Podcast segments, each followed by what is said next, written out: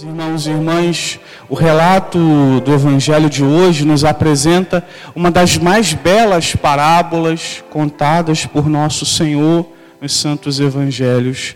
Aqui nos deparamos com a essência de Deus, o ser íntimo de Deus, através de Jesus, que é misericórdia e misericórdia que jorra infinitamente diante dos nossos pecados. Jesus então narra a parábola da descida de um homem de Jerusalém para Jericó.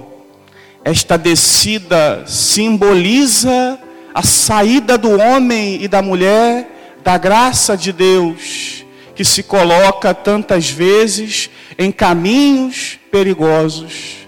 Todo momento, meus irmãos, que nós nos afastamos da graça, nos afastamos da intimidade de Jesus, nos afastamos da proximidade da palavra, nos afastamos da igreja, nos colocamos em perigo e somos então cercados por assaltantes, por demônios que querem tirar-nos da graça e, acima de tudo, o pecado também faz isso em nós, gera esse espancamento, nos machuca e deixa como que quase morto.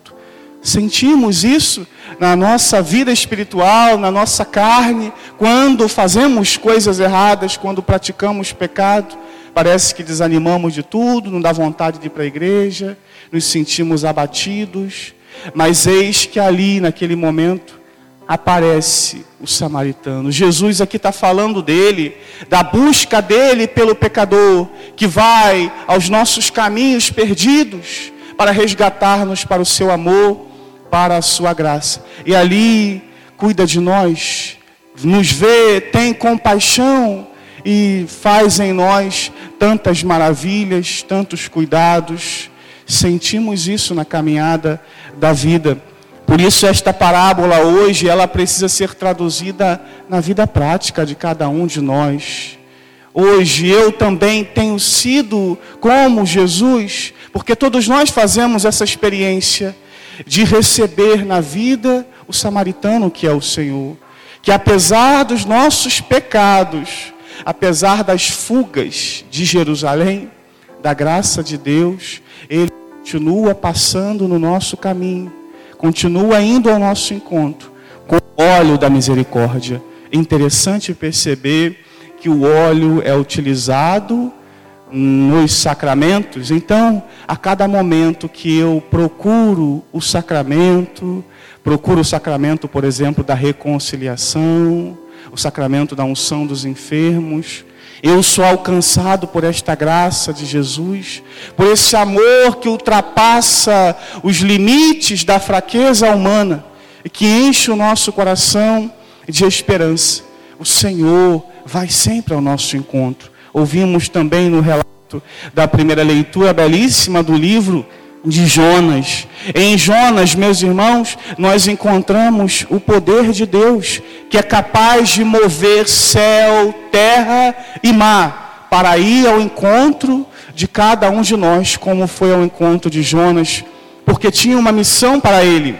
E na caminhada com o Senhor, não adianta fugir da missão de Deus.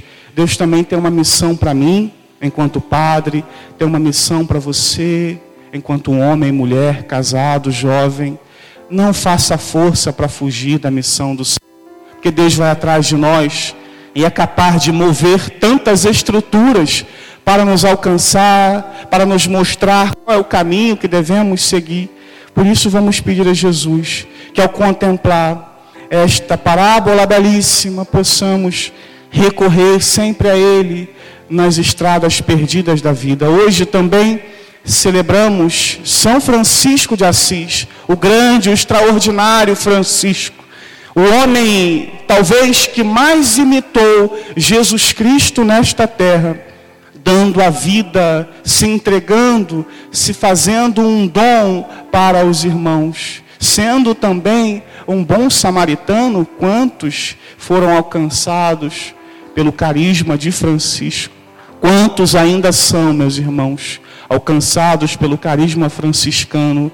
São Francisco é também um modelo de bom samaritano, que viu, cuidou, teve compaixão, que esse espírito franciscano também inunde o nosso coração, para que diante de tantos irmãos perdidos pelo caminho, sejamos nós bons samaritanos, dispostos a ir ao encontro dos irmãos, cuidar, zelar, gastar aquilo talvez que nós temos de excesso de material pela vida, pela caminhada, pela santificação também dos nossos irmãos.